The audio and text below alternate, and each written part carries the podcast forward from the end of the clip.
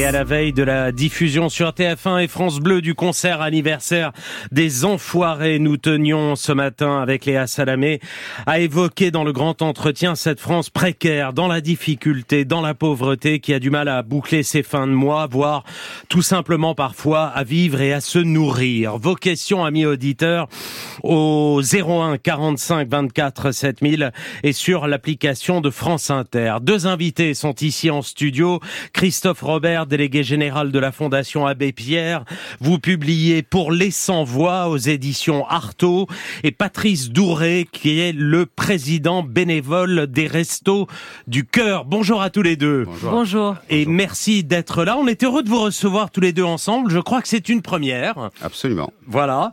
Et euh, on va donc explorer euh, avec vous euh, l'ensemble de ces sujets en exact de votre livre, Christophe Robert. Vous citez l'abbé Pierre. N'oublions pas que nous avons deux yeux.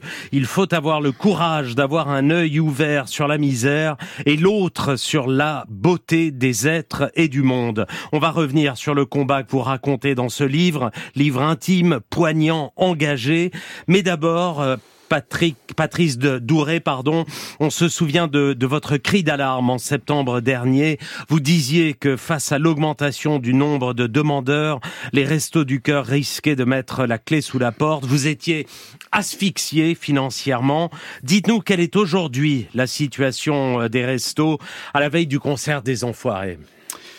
On, peut être rassuré aujourd'hui parce qu'on a gagné du temps. Parce que c'est vrai qu'il est vrai que les Français ont été au rendez-vous de la générosité et que l'on peut aujourd'hui dire que l'on tiendra jusqu'à la fin de cet exercice comptable euh, au 30 avril. Pour autant, on n'est pas rassuré sur la suite. Pourquoi Et c'était l'objet de ce cri d'alarme, c'était de dire que euh, c'est pas les restos aujourd'hui qui sont en difficulté, c'est les Français qui sont en très grande difficulté, et on continue aujourd'hui à avoir une vague de précarité énorme. C'est-à-dire que tant que, et on le dit depuis longtemps, tant que l'on ne combattra pas la pauvreté à la racine par des mesures structurelles, eh les associations de solidarité seront en souffrance. Et c'était le cas des Restos du Cœur. Mais vous manquez concrètement, il y a six mois, quand vous aviez fait ce cri d'alarme euh, sur TF1, il vous manquait 35 millions d'euros. Le gouvernement vous a accordé 10 millions d'euros. Bernard Arnault, 10 millions d'euros. Les Français et les entreprises, les 10 millions restants. Aujourd'hui, vous êtes euh, sorti d'affaires à l'heure où on parle sur les sur restos la période en cours, tout à fait. Sur mais, la période peut-être que dans, dans six mois, vous revenez euh, chez nous à notre micro Notre et vous dites alerte, on arrive portait pas. sur les trois prochaines années. C'est-à-dire que si l'on ne faisait rien, et on a pris des mesures très difficiles, on pourra y revenir, si l'on ne faisait rien à trois ans, effectivement, les restos du cœur pourraient mettre la clé sous la porte. Alors ce matin, qu'est-ce que vous dites? Vous avez lancé en novembre votre 39e campagne de dons. Vous allez faire tout un week-end spécial, Oui. euh, tout, le, tout ce week-end, parce qu'il y a le concert des Enfoirés demain soir, mais il y a aussi 80 000 restos, euh, 80 000 bénévoles des Restos du Cœur qui seront présents dans des milliers de magasins, de supermarchés, c'est ça? Tout le week-end, vendredi, samedi, dimanche. De quoi vous avez besoin? Euh, Qu'est-ce qu'il faut donner?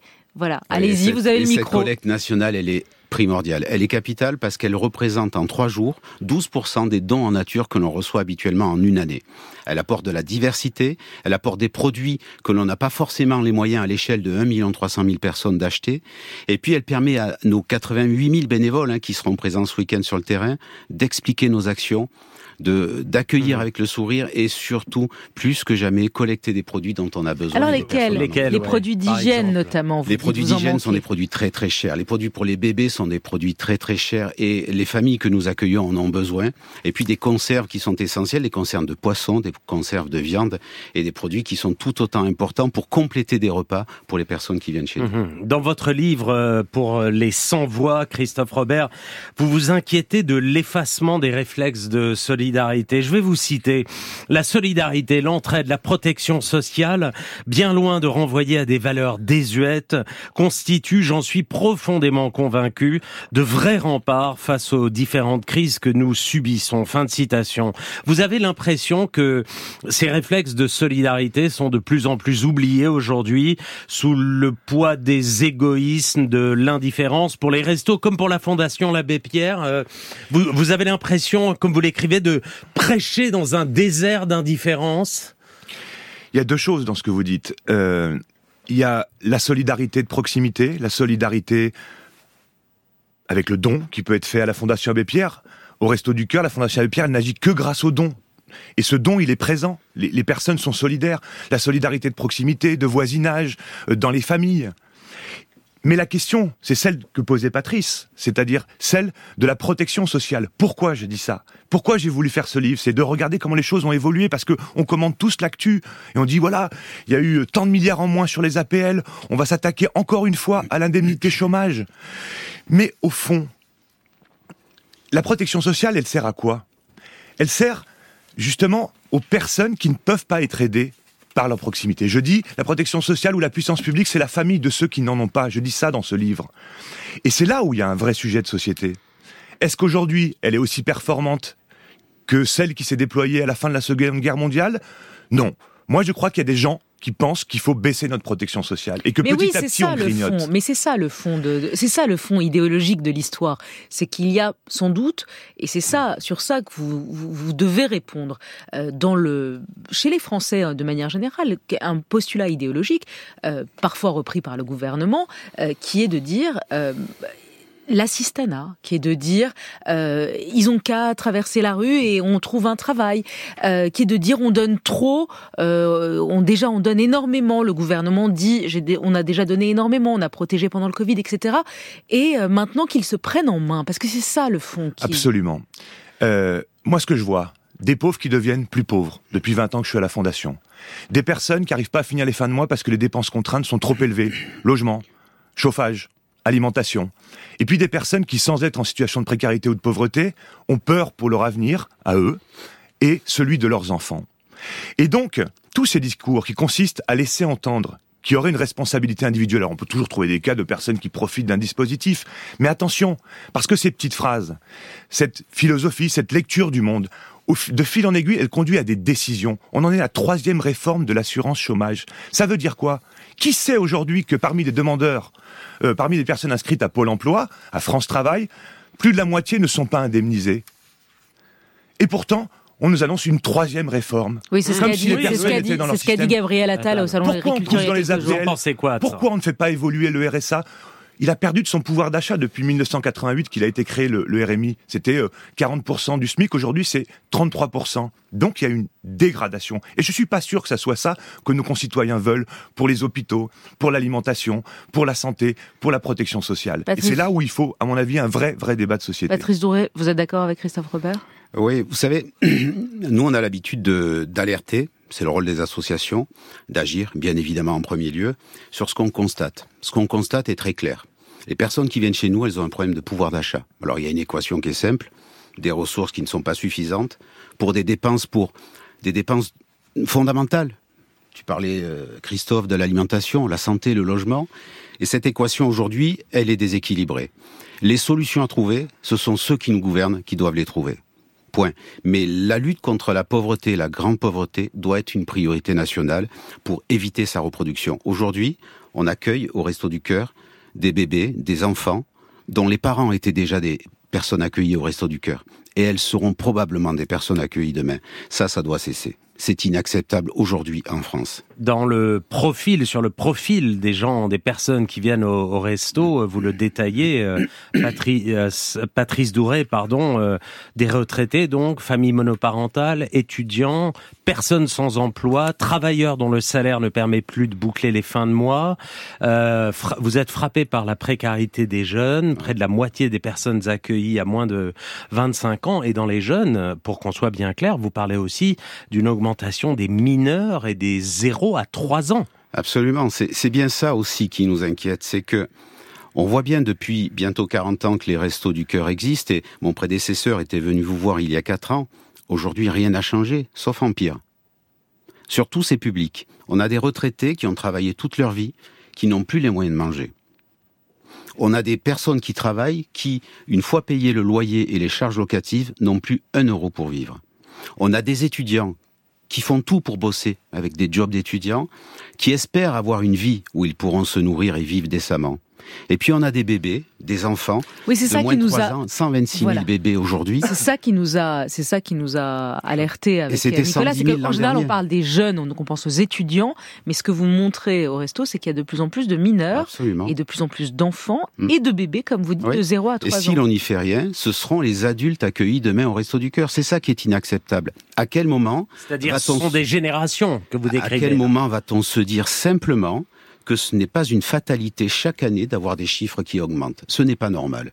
Ce n'est pas acceptable de se dire, tiens, ben, l'année prochaine, on aura des pauvres en plus. Non, ce n'est plus acceptable. Christophe Robert. Oui, je crois que c'est vraiment le sujet majeur. Euh, et je voudrais dire une chose, c'est que je crois qu'on a, on a la capacité de faire autrement. Je vais juste prendre un exemple pour expliquer, enfin deux exemples. Cette dégradation euh, de la protection sociale, pour faire vite, pour qu'on comprenne, parce que tout le monde n'est pas expert de ces sujets-là. C'est un peu ce qui s'est passé avec l'hôpital. On s'est dit, ouais, euh, grosso modo, on a un système de santé qui est plutôt bon en France, performant, comme on a une protection sociale qui est considérée comme une meilleure du monde. Tout ceci est vrai. Mais on a vu avec l'hôpital, petit à petit, les choses se dégrader. Et nous avons tous vu au moment du Covid qu'il y avait une vraie crise. Crise dans les urgences, crise des métiers, crise de l'attractivité, crise de la capacité d'apporter des réponses.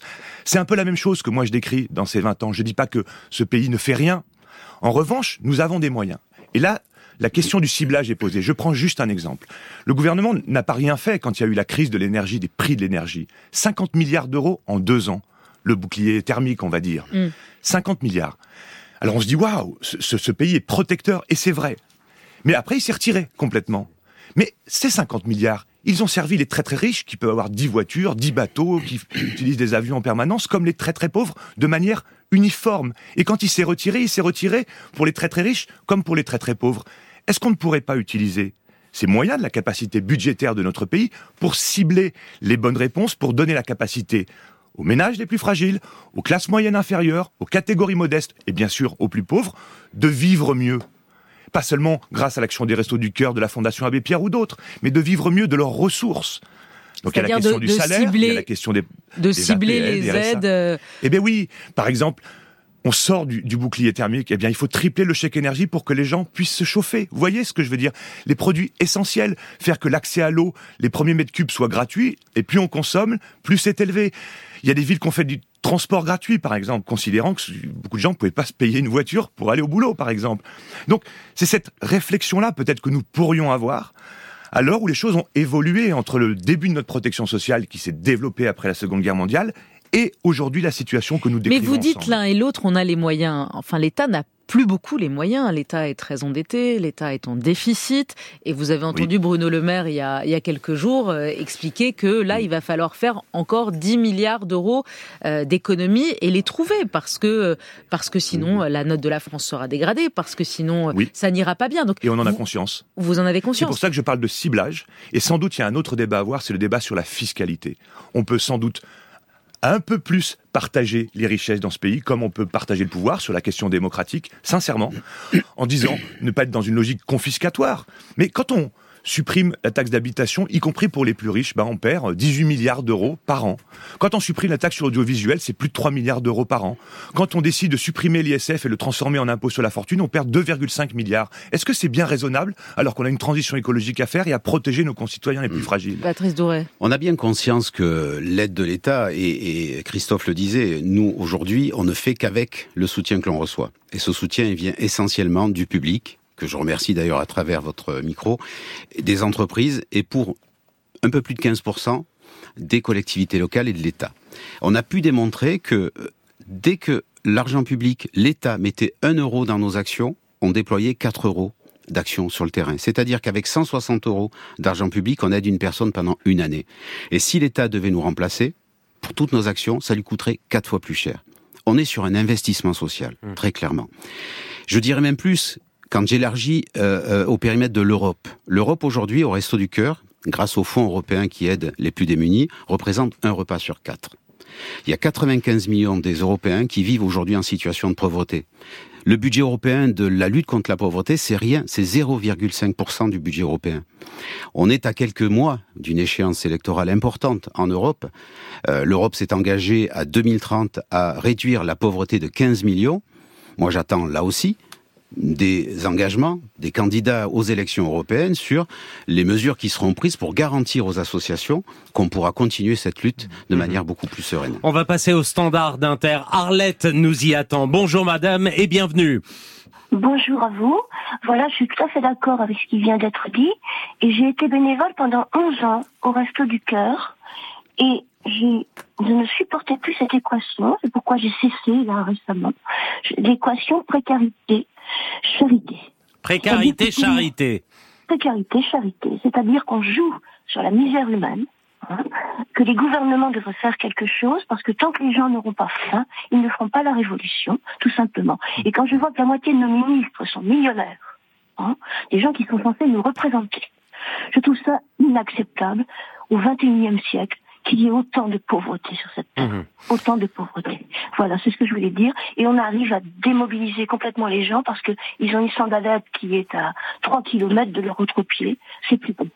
Merci Arlette pour euh, ce Ouais. témoignage. On va donner dans la foulée la parole à Khaled. Bonjour. Bonjour. Bienvenue, on vous écoute.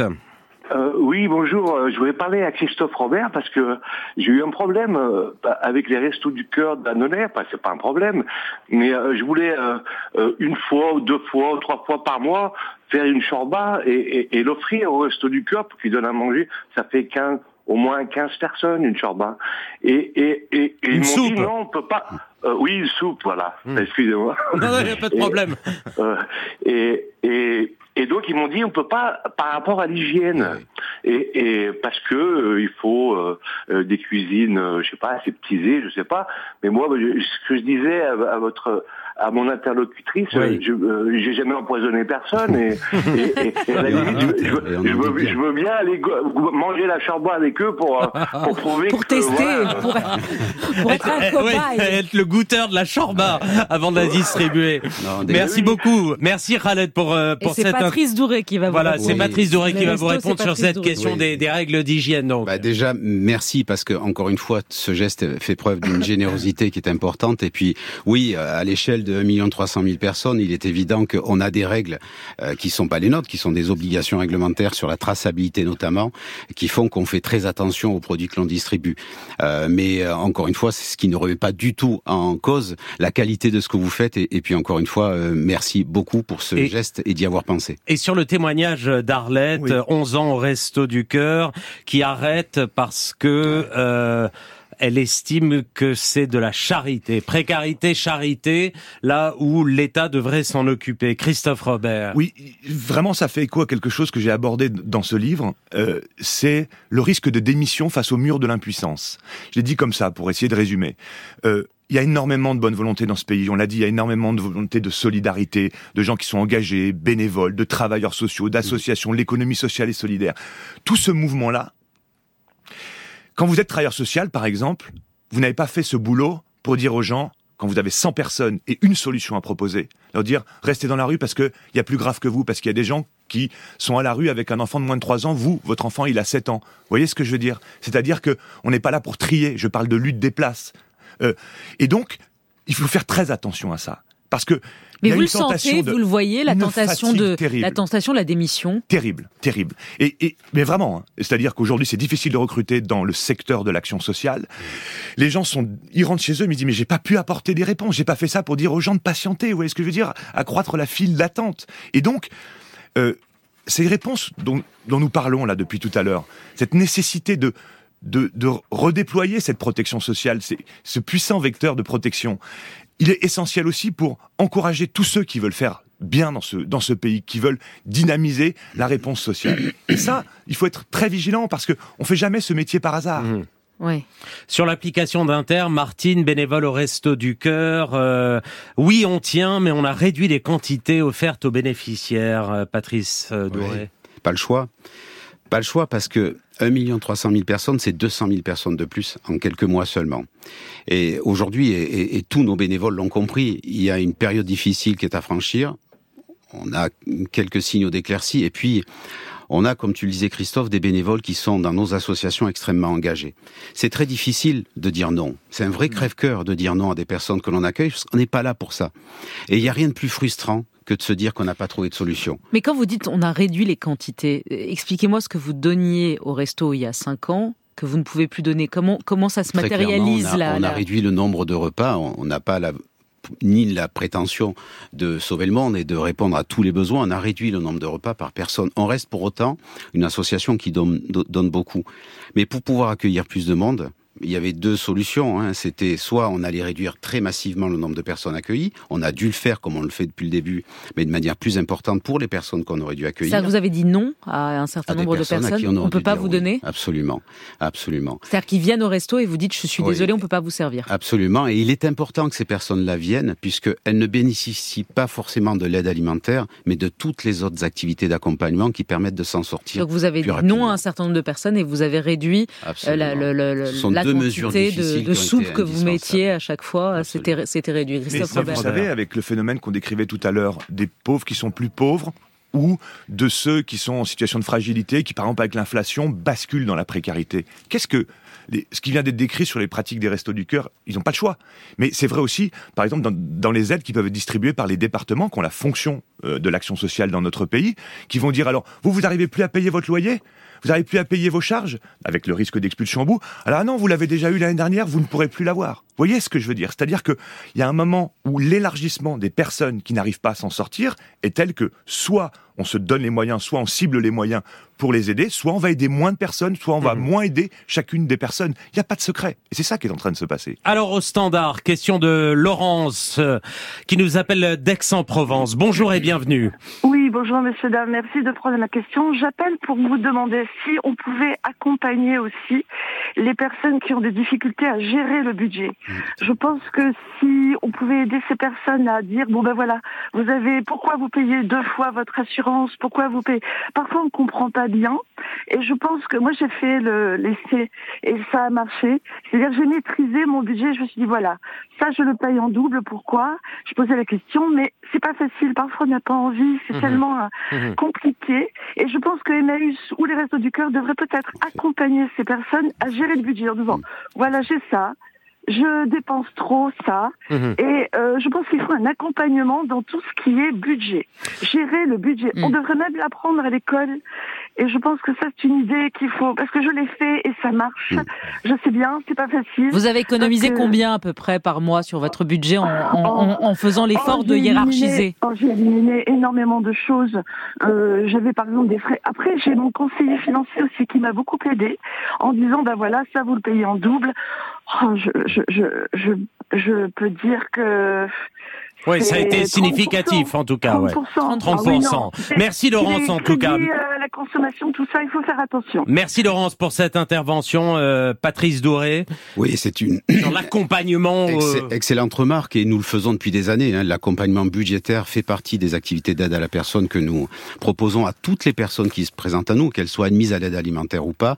Et effectivement, les, les, les résultats sont extrêmement favorables et les personnes généralement qui bénéficient de cette activité trouvent des sources économie qui permettent de répondre notamment au paiement de factures euh, sur l'énergie et sur tout un tas d'autres sujets. Crucial l'accompagnement. Oui, et j'ajouterais l'accompagnement social et juridique. Euh, plus vous êtes en situation de fragilité, plus vous êtes pauvre, plus il faudrait avoir fait des études pour comprendre. Et vous voyez bien à quel point c'est compliqué. Et certains, par exemple, sont abusés. Nous, on accompagne beaucoup les ménages qui euh, sont en tension avec leurs propriétaires. Et on s'aperçoit qu'il y a des pratiques qui ne sont pas adapté. Et là, c'est vrai que la question de, du développement des permanences d'accès aux droits, que nous, nous déployons un peu partout sur le territoire avec euh, le réseau associatif qu'on soutient, est d'une grande efficacité. Parce que c'est très difficile de s'y retrouver. Mais ça rejoint quelque chose.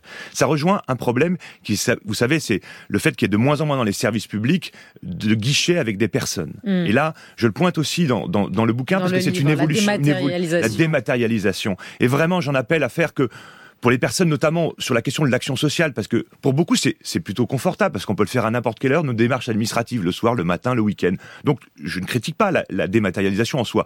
Mais pour ceux pour qui c'est difficile, parce qu'on maîtrise pas la langue, parce qu'on connaît pas les dispositifs sociaux, il faut vraiment maintenir l'accueil individuel d'une personne et éventuellement le référent unique qui connaît déjà votre histoire. Parce que plus votre histoire est, plus, est compliquée, plus ça va être mhm. difficile d'obtenir les aides auxquelles vous avez droit. Merci Christophe Robert. Pour les 100 voix, le titre de votre livre chez Artaud. Merci Patrice Douré. Euh, et je rappelle ce week-end cette campagne euh, de collecte des restos du cœur à travers toute la France. 80 000 bénévoles partout dans des milliers de magasins de supermarchés. Des produits hygiéniques, des produits pour bébés et des conserves merci par avance à eux et à toutes les personnes qui nous soutiendront. Et merci, à, vous, deux, d'avoir été là ce matin.